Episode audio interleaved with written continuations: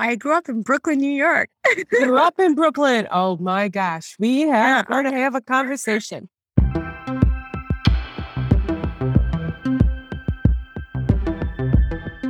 Moving up, moving out, moving along. Where are you headed next?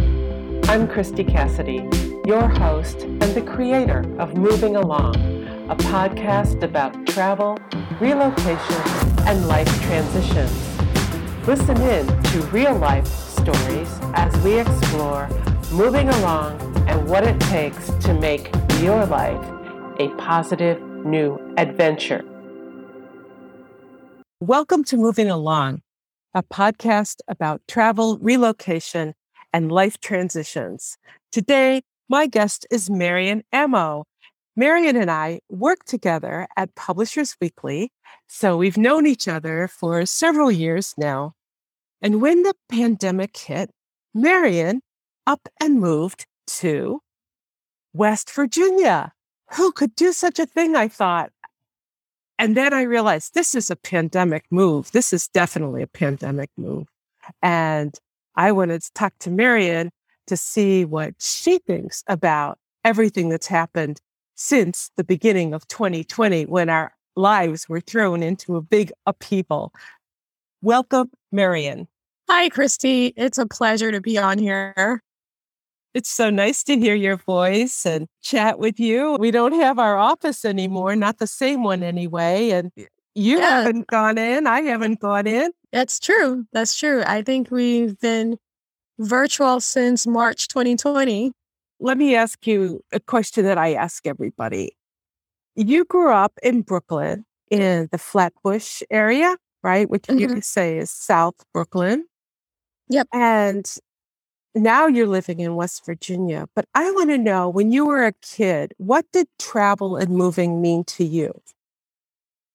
Sure. Well, first, let me say that I moved from Brooklyn to New Jersey and then from New Jersey to West Virginia. As a kid, travel was a way of exploration and also to actually just learn more about the country. So I, I didn't, I wasn't actually born here. I have a dual citizenship. But coming here and going to school here from elementary all the way to college um, and post college, it's travel has always kind of been a way to just learn more about other people and to just learn more about the country. Where were you born? I was born in Ghana. And then your parents brought you here when you were little? Yes, my dad was doing his medical residency as an OBGYN and my mom was a teacher, and we were all able to immigrate here, at least at a time when immigration was a lot easier to deal with. And we were just able to do our papers and get our citizenships and go to school and, and do the whole, I guess, American dream life thing ish. That's wonderful. Yeah. And is your dad, does he still practice? Occasionally. Yeah. But he's reached the age where uh, he's more on the retirement end. and your mom, is she retired? She's retired, but you know, teachers don't ever stop teaching in some ways. did she teach elementary or did she teach high school? High school. Wow. Yep. So that was pretty lucky for you. Did you go to the high school where she taught? No, no. I feel like that would have been a little awkward for me. Plus, in New York, you don't have to go to the high school in your neighborhood, right? Right, right. Go yeah. wherever you want. So you came from Ghana. Do you remember the flight or the trip? Not really. I was very young. So I was like five. So you're a New York City kid, basically. But I never lost that wonder for travel, especially because when you're in New York, the whole world is there. You know, you encounter so many different people that you just have a general desire to know more beyond what is around you because you are exposed to so many different cultures and backgrounds. I think that's true. I mean, New York City kids to me are so sophisticated. And I mean, they get on those trains with not even a thought and yep. they go. And that was your experience. Mm-hmm. Yeah, I think I think the environment in New York uh, forces you to be aware very early on in life and also kind of just makes you grow up a little bit faster. And all those people, like you say, all those cultures, all those people right there. Mm-hmm. Did you go back to Ghana? Did was there family there? Did your parents go back to visit and take you? I have family there. I did travel uh, one time in high school, but I haven't been ever since. What was that like? It was great. It was nice to see places that you're connected to, but it also did feel a bit foreign when you haven't been in the place for a long time and you didn't grow up there. So there was a level of reconnection that was happening as well as discovery. Where did you go to school? Where did you go to college? I went to Stony Brook. Oh, Stony Brook. Oh, that's nice. It's so mm-hmm. pretty out there on the island. Yeah, it is. Your family still in Brooklyn, right? Yep. Yep. And then from Long Island, I came back to Brooklyn after school. Then I moved. uh, My first apartment was in Jersey. And then when the pandemic hit, was when I decided to visit my sister in West Virginia. And I, I guess I just never left. that is so amazing. So I, I got back from PLA, which is the Public Library Association conference mm-hmm. in Nashville in February of 2020. I was in the city for a few days. And on March 4th, I took the train back up here to Hudson. And within like two days, Publishers Weekly said, okay, we're, we're closing. We're closing down. Yep. And they closed down what within like a week or so. We actually closed that Friday before it was even announced, which I think was very intuitive of our leadership because they saw what was going on and they took action right away.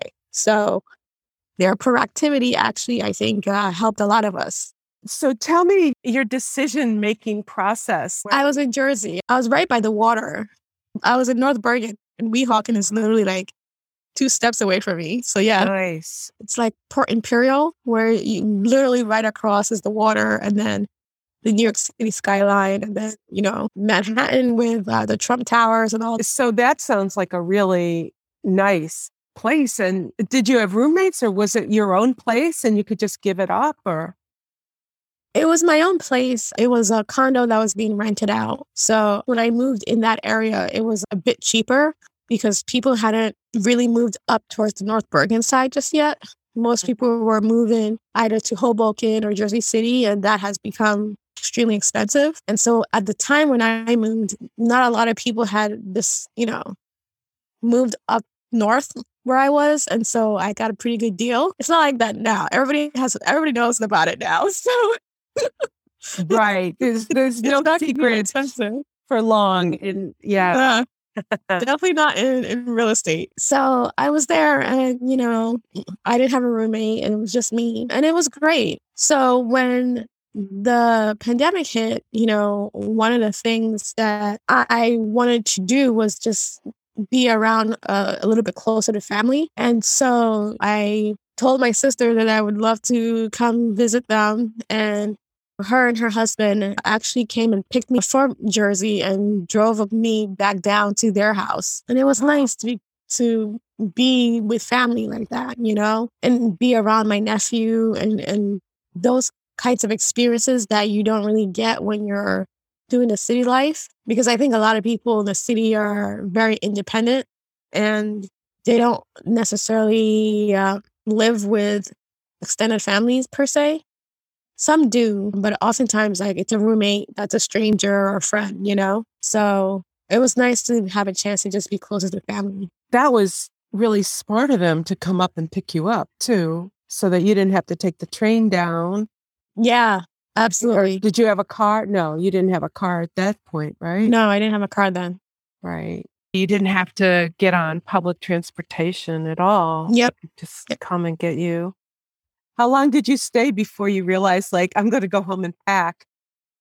It's so funny because, you know, I came down like end of March. And so I was able to come in right at the start of summer. And first off, West Virginia is so beautiful. Just the topography is incredible. Like mountain views that I've never seen before. And then also just in terms of quality of life, like what you get in terms of, of home stays, just like opportunities to, you know, explore and do all sorts of things. And not that New York doesn't present that, but I think it presents that with with a very hefty price tag. And so I came down and you know I was hanging out there, and I think it was around July when it occurred to me that you know I can do this.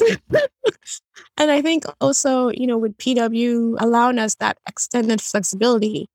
It, it just made sense. And then it also fit what I do in terms of work. So, you know, me working mostly and entirely actually in digital has always allowed me that level of flexibility. And so I had always been open to the whole, you know, work from home thing before it became a trend. But I think the pandemic season definitely confirmed that I can have that kind of flexibility. The remote working is just no problem. Yeah, and, and PW actually did amazingly well 2020 and 2021. Yes. So we didn't miss a beat, which was telling of both our work ethic as a company, but also the tools and the technology that's available to get things done. What's your day like in West Virginia? When you were staying with your sister and brother in law mm-hmm. and nephew, did they have a space for you and you could just set up your Yeah. I, I mean, they have a, a four bedroom home. Nice. So I definitely had my own place. They had a really nice deck and I could work on there with my computer and just look out on, on their large lawn. It was just very nice. The thing with digital is that once you have done what you need to do, it's very straightforward. It's very, you know, task oriented. So it's really still important to take those breaks to kind of reconnect with yourself and nature. So that environment was really good for me because I think when I was in New York, it, it was kind of just like after work, all you could do was just get home and then watch TV and go to sleep and do it again. But over there, it was like there are places to run to, there are places to explore, there are some hiking trails, you know, so that was nice for me. I was going to ask you if you kind of became an outdoors woman or if you had always a little bit to hike or a little bit. I wouldn't say on the level of like native West Virginians, definitely not. But I definitely did become more open to doing things outdoors. And hiking trails, as you say, the mountains mm-hmm. are there. Does this part of West Virginia have a name to it? I'm in northern West Virginia by the Panhandle area. So, oh. Berkeley County. By Hagerstown and Martinsburg and Yes, I'm right in that in that bubble actually. Yeah. There's a river in there. Yeah, Hagerstown is actually about 10 minutes from me. Yeah, and Martinsburg is literally my neighborhood. So, but I'm not in ah. Martinsburg city. City, I'm more in the, a bit of the outskirts of Martinsburg.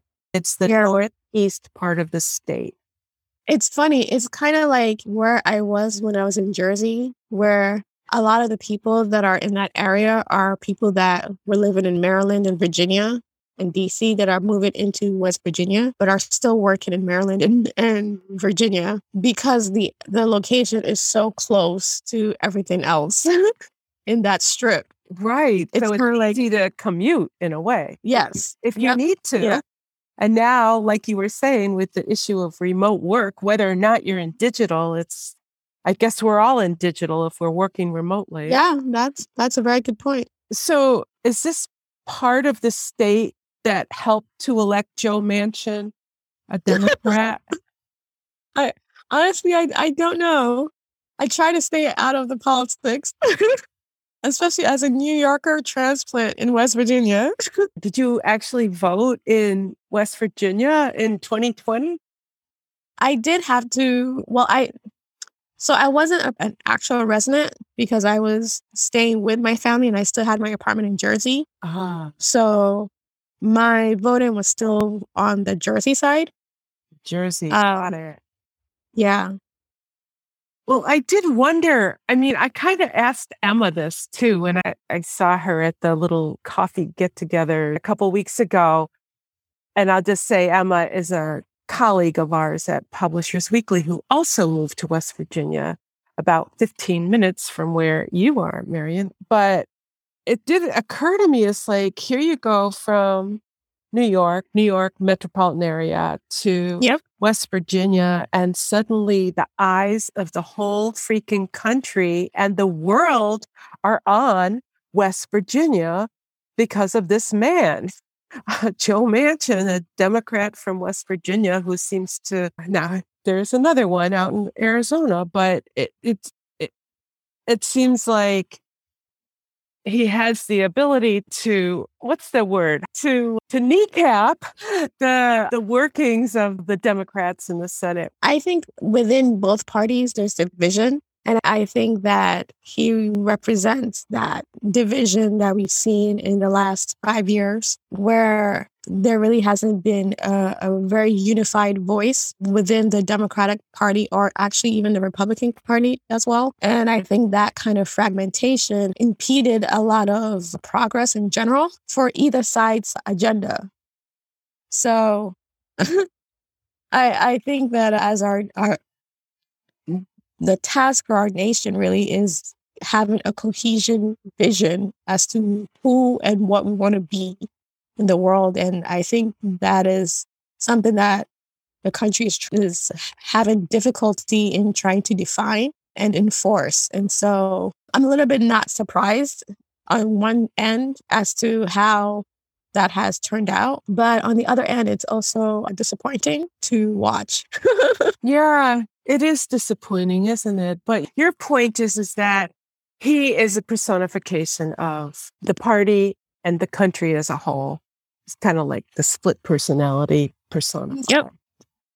Does it feel different in West Virginia than it did in Jersey in the city? Or, or is it just like you're in an area where, you know, it's like you say, there's a lot of commuters, there's people from Maryland and Virginia and DC moving there? Well, where I'm at, there's definitely a higher level of uh, diversity because, like I said, there are people moving in from the DMV area. That's the DC, Maryland, Virginia states. And they bring in a, a certain level of city etiquette and resilience because the topography of the area in and of itself is is more suburban and not really like city life. And you have to drive mostly, but it's still, you know, there's still plenty of things to do and things to explore. And it really is, I think, a good ground to have family and to start a family.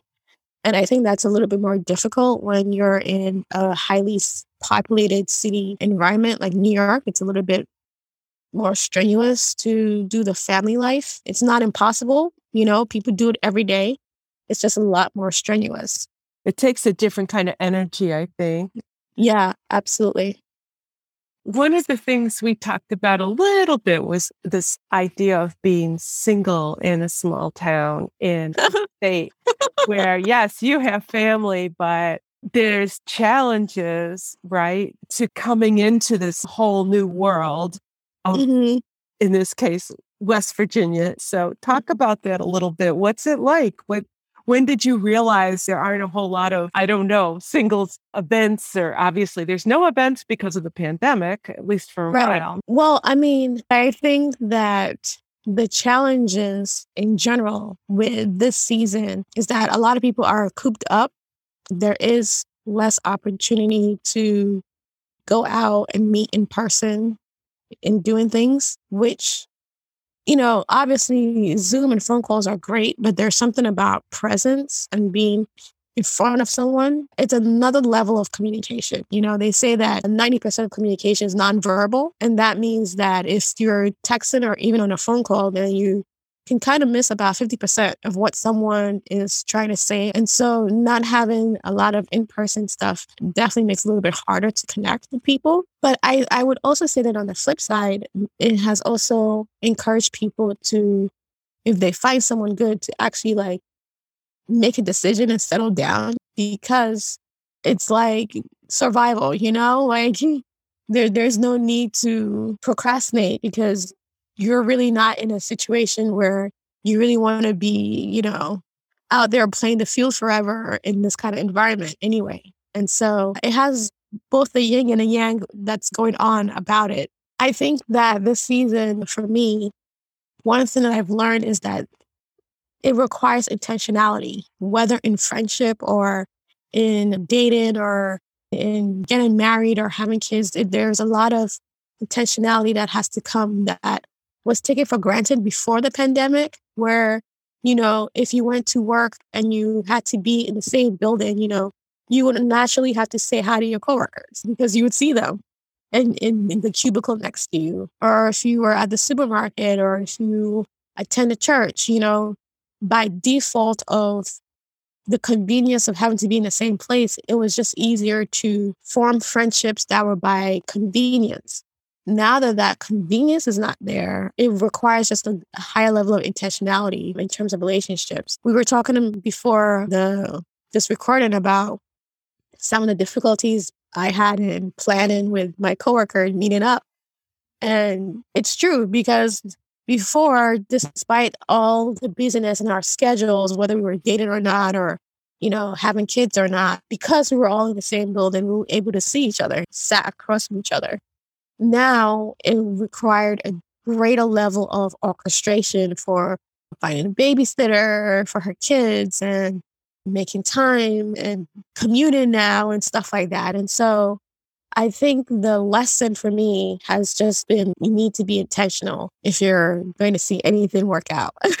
I think that's really astute. I hadn't thought of it that way before. Otherwise, there'd be concerts, there'd be plays, there'd be theater, there'd be things to do where you could conceivably meet somebody. But your point is also like, and even if you do meet somebody, and let's say it's an outdoor concert, you better act on it right now because the next opportunity, you don't know when it's going to come along. I think it's uh, a combination of like not wasting your time and the other person's time as well. But I think that the pandemic also force people to really evaluate what they what they care about and what they have value in. And so I think a lot of people are going into the world of relationships, whether romantic or not, kind of having a little bit of a more focused idea of what they're looking for and what they want in their life.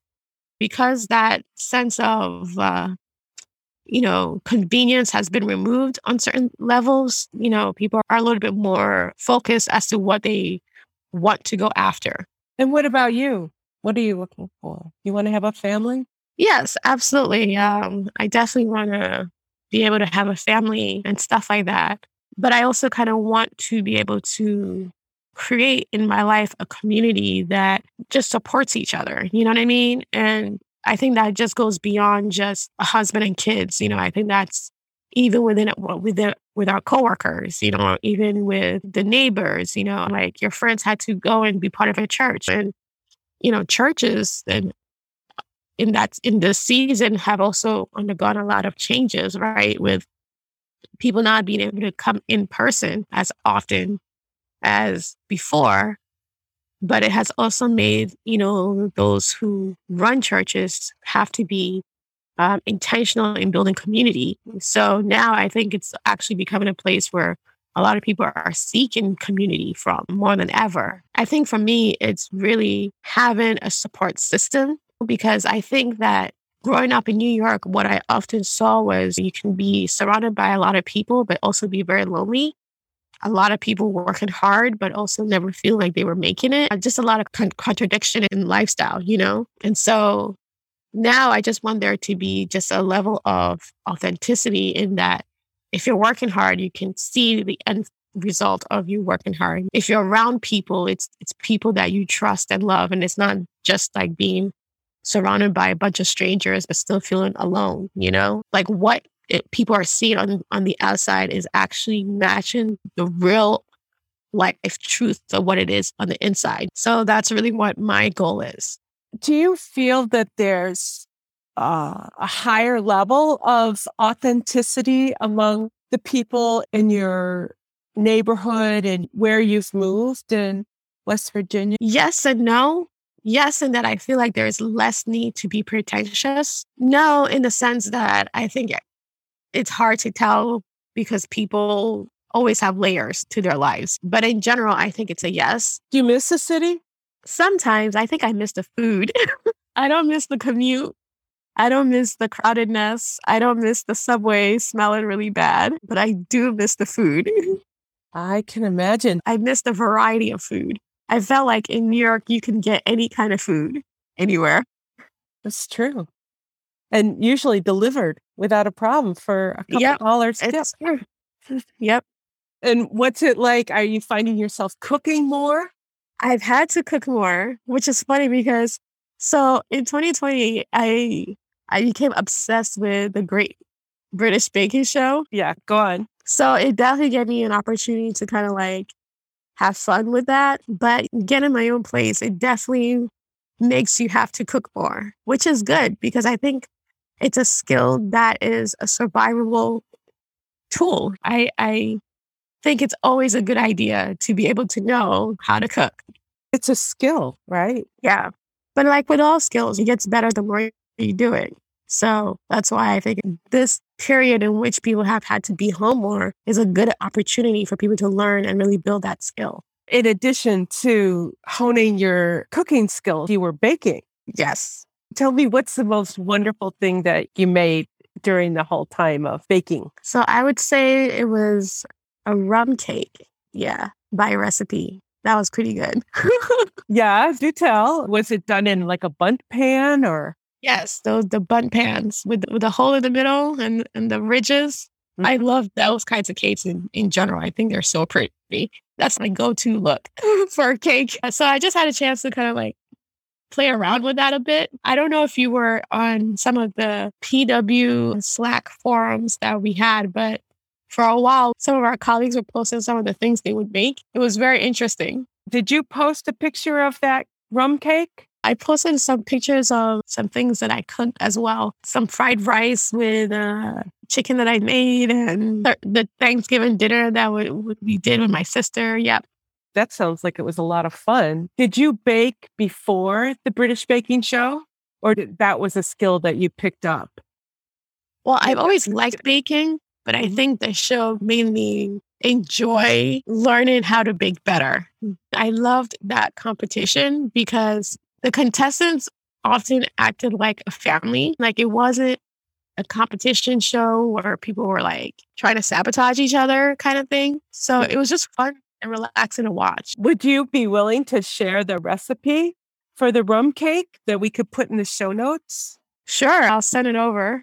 That's a deal. Do you think you'll go back and visit Brooklyn? it's definitely on my to-do list to go back to Brooklyn and, and just see how things are. Otherwise, your parents would probably come down and visit you and your sister. Yeah, I'm sure they will. I wondered what the experience of buying a house was like for you. This is the first place you've bought, right? Yeah, yep. And before that, you bought a car, right? The car was bought for me as a gift. Oh, how nice. So you didn't have to go through that ordeal. Yeah, I didn't I didn't go through that. So what was it like buying a house? It was definitely eye-opening. I bought it during one of the craziest housing markets, you know, in, in about the past eight to 10 years. It was definitely a seller's market. So I was really lucky to get in at a time when the interest rates were very low. But I watched a lot of homes that initially I wanted to get be priced out of my budget because of pricing wars.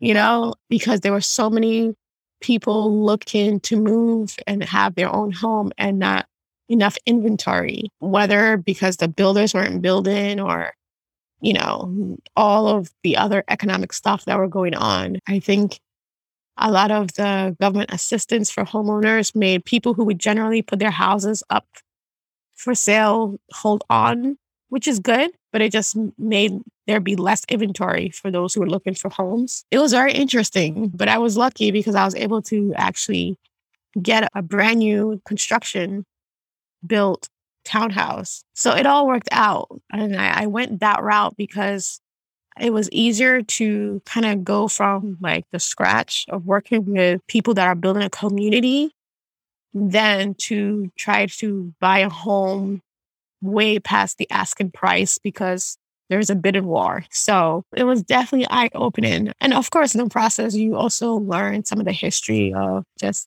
the housing politics in the country and making sure that you buy a home where you don't go underwater when the bubble bursts. There's all of that. So it, it really was a learning experience on so many levels. And it made me also realize that, like, I feel like a lot of these informations, like owning a home, you know, buying stocks or investments and stuff like that are things that you don't really learn in school.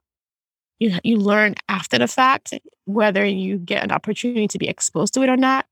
And I think that's unfortunate. I think that those are learning tools and education that really should be part of school in general. I don't think you should only know how to buy a home when you can afford to buy a home. I think you should know how to buy a home, period. So you understand the economics behind it, especially when so much of it is like your credit score, like understanding all those things should be part of our general education. But it seems to only be something you learn if you have the opportunity to get it. You pretty much have a good support system with your family too, and being the youngest, four kids. And I was lucky because my sister had already owned a home my parents owned the home that we lived in in Brooklyn. So I come from a legacy of home ownership. So I already had that leverage, and I, I hate to say it, privilege of people who know the ins and outs and the do's and don'ts. That really helped me a lot. Also, coming from a home where both parents made very well income definitely helped. My dad paid for my undergrad, so I didn't have any student loans coming in. So those kinds of things helped me be able to get my own place. But the problem is that not everyone has that. And I feel like that value of information shouldn't only be available if you have the privilege for it. I think that if people were taught whether they could or not, they would start making decisions that make them able to. It's a huge issue, especially in the Black community about generational yeah. wealth. It shouldn't be the rarity, but unfortunately it is. Does it make you want to go and volunteer or to work with younger people who are looking to build their own wealth and establish themselves in the community? For a long time, I actually wanted to volunteer for Habitat for Humanities right when I came out of college. But my focus at that time, too, was trying to just find a job.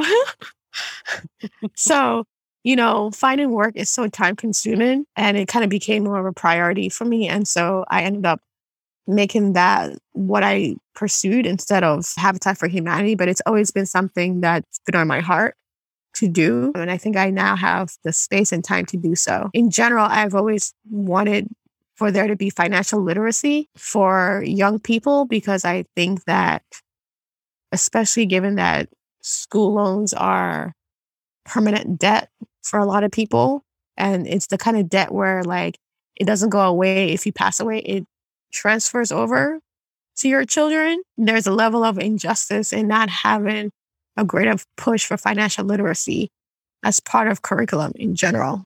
I bet your mom agrees with you. the retired uh, high school teacher. Yeah, but I mean, it was only possible because of their support, you know? I think any accomplishment that anyone really does is a reflection of the support that they have. I don't really believe in the idea that somebody does something all by themselves because I think, first of all, that's unrealistic, but also not healthy. I, I think when anyone is able to really accomplish something great, you know, when you look behind the curtain, you see that there's a whole lot of other kind of support going on that's making that possible. And that's really the point of having a, a, solid family life to be that community of support for each other. Community is what it's about. Yep. Thank you so much, Marion. Absolutely. And, and thank you for the honor to be on your podcast. And I just want to commend you for stepping out and trying something new.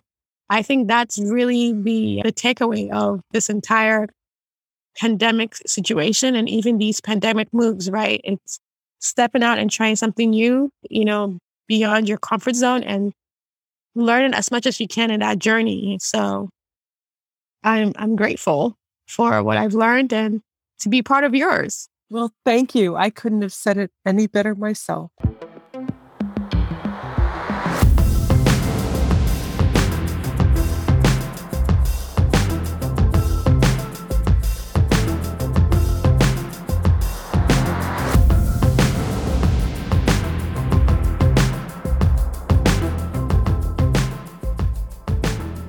Thank you for listening to Moving Along, a podcast about travel, relocation, and life transitions. If you like what you hear, please share and subscribe. You can find Moving Along wherever you listen. This show was edited by yours truly, Christy Cassidy. The music is by Eves Blue.